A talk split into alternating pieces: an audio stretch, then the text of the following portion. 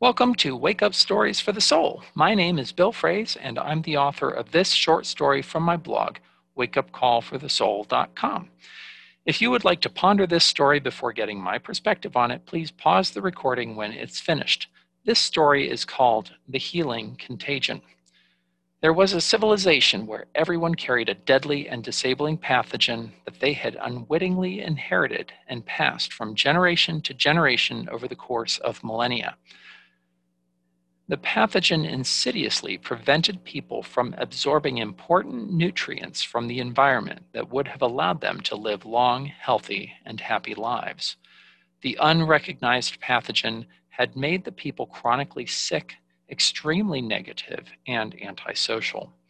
Violence in a multitude of forms was endemic. Most people didn't live past their mid 30s.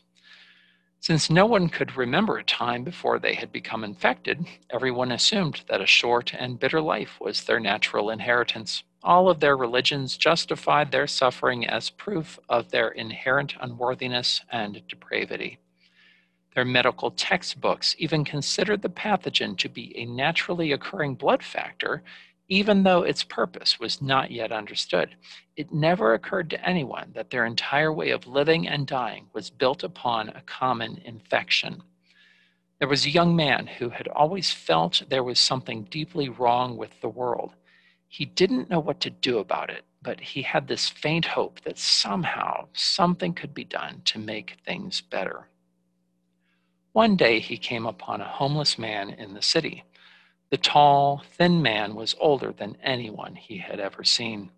He had never seen someone with so much white hair and so many wrinkles. The young man gave the old man some money and asked him his age. The bearded man said that he was 79 years old. The youngster didn't believe that because he knew such a thing was impossible. But he knew that the man had to be older than his 40s. During their conversation, the old man recalled a day many years before when he had been in so much suffering that he cried out in desperation from the depths of his being for relief. Ever since that moment, the quality of his life started to improve on a gradual but continuous basis. He was happier and healthier in the present than he had been in his teens, which was considered to be the prime of life he became homeless because employers wouldn't hire him, assuming he had some kind of contagious disease. After the two men parted, the youth could not stop thinking about the encounter. It was as if an ember of hope buried deep within had been rekindled. He started to feel a deep longing that whatever had changed the old man's life could happen for him. He was desperate to be free from the depressing darkness that he carried as a heavy burden. He felt something shift within himself. He didn't know what had happened, but he felt something he'd never felt before, which increased his hope that change was possible. The young man gradually started to feel better physically and emotionally. Being a very curious person, he couldn't just accept what happened he needed to understand so that he could help others. He eventually found a physician who was fascinated by his story.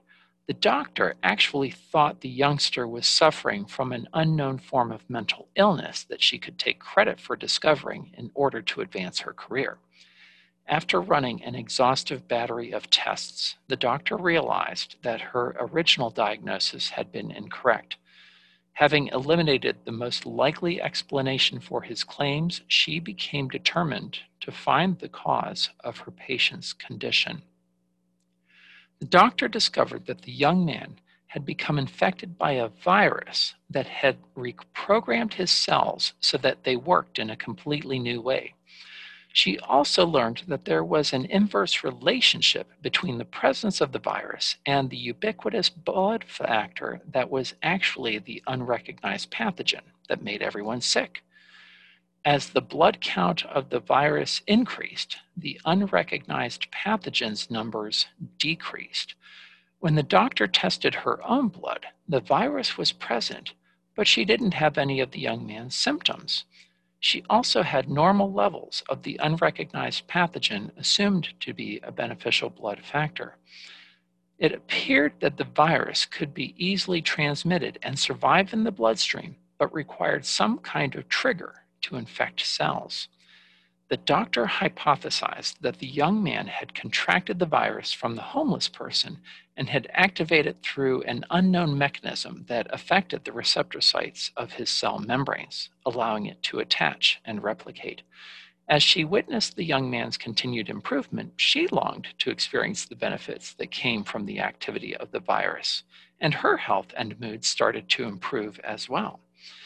Eventually, the doctor found some desperate, clinically ill patients who were willing to allow themselves to be infected with the virus. Just like the young man and the doctor, the test subjects experienced an increase in energy and well being, and their attitudes and patterns of thought, feeling, and behavior started to change for the better as well.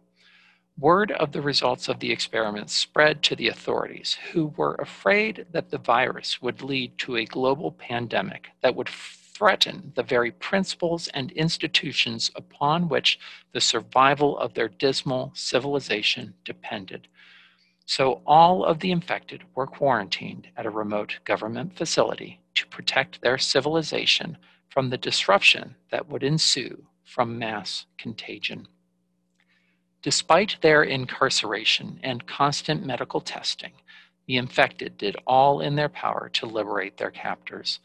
The scientists and bureaucrats of the pharmaceutical, pharmaceutical companies and public health agencies worked assiduously to develop a vaccine to protect the world from salvation. Pause here if you would like to ponder this story before getting my take on it. This is my commentary that I like to call the secrets of the story.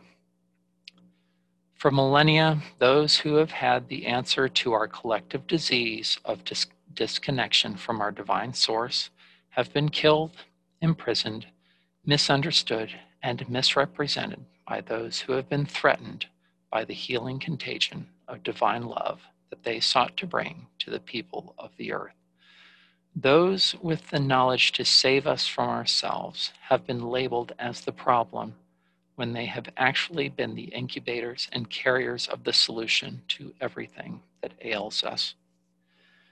Civilizations have invested vast amounts of time, energy, and resources in compounding the problems we have created when the answer has been at hand for a very long time. The cure to all of our problems is freely available, but unless we allow it into our hearts and souls, it remains unused and unknown, as if it had never existed. The answer of God's divine love for many is just like a beneficial virus that cannot attach to the cell or soul membranes that would allow it to enter, replicate, and reprogram our inner beings with unconditional love, and unshakable peace. If we don't want to be infected by God's love, if we won't invite it in, we can't catch the blessed infection. We will continue in our shared sickness of estrangement from the source of life. We will not be able to absorb the power of life that surrounds us like an unknown and invisible nutrient in our world. Fear Ignorance, greed, and violence appear to be winning, but they will not prevail in the end. The time is coming when the virus of God's essence of divine love will heal us and our world. It will not be stopped. It is a fire of contagion that cannot be put out. It will not be quarantined or contained. It is a holy fever that even the coldest of hearts and the hardest and sharpest of minds cannot and will not prevail against. That which is out of harmony with love cannot last. True and lasting power comes directly from the divine source. The images and symbols of power, comfort, abundance, ease, and happiness that so many people seek are only passing shadows without substance. The source of all goodness has an infinite heart of unconditional and ever giving love that will never give up on us, ever. Become a carrier of this holy infection by praying for divine love. Once our way of being is powered by divine love, we become invitations of unconditional love to help others seek infection for themselves from the divine source. For those of you who choose to accept this blessed infection, let us not keep this healing contagion to ourselves.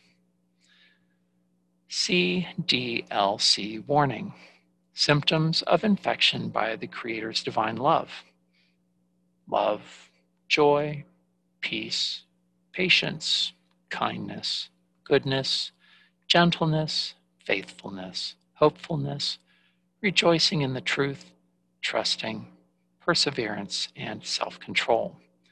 These come from Galatians uh, chapter 5, verses 22 through 23, and 1 Corinthians chapter 13.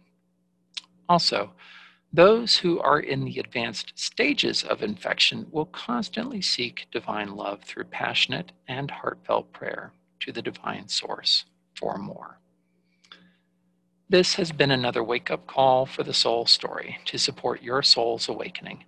May our beloved Creator bless your soul with an abundant inflowing of divine love. Thanks so much for listening. Until next time.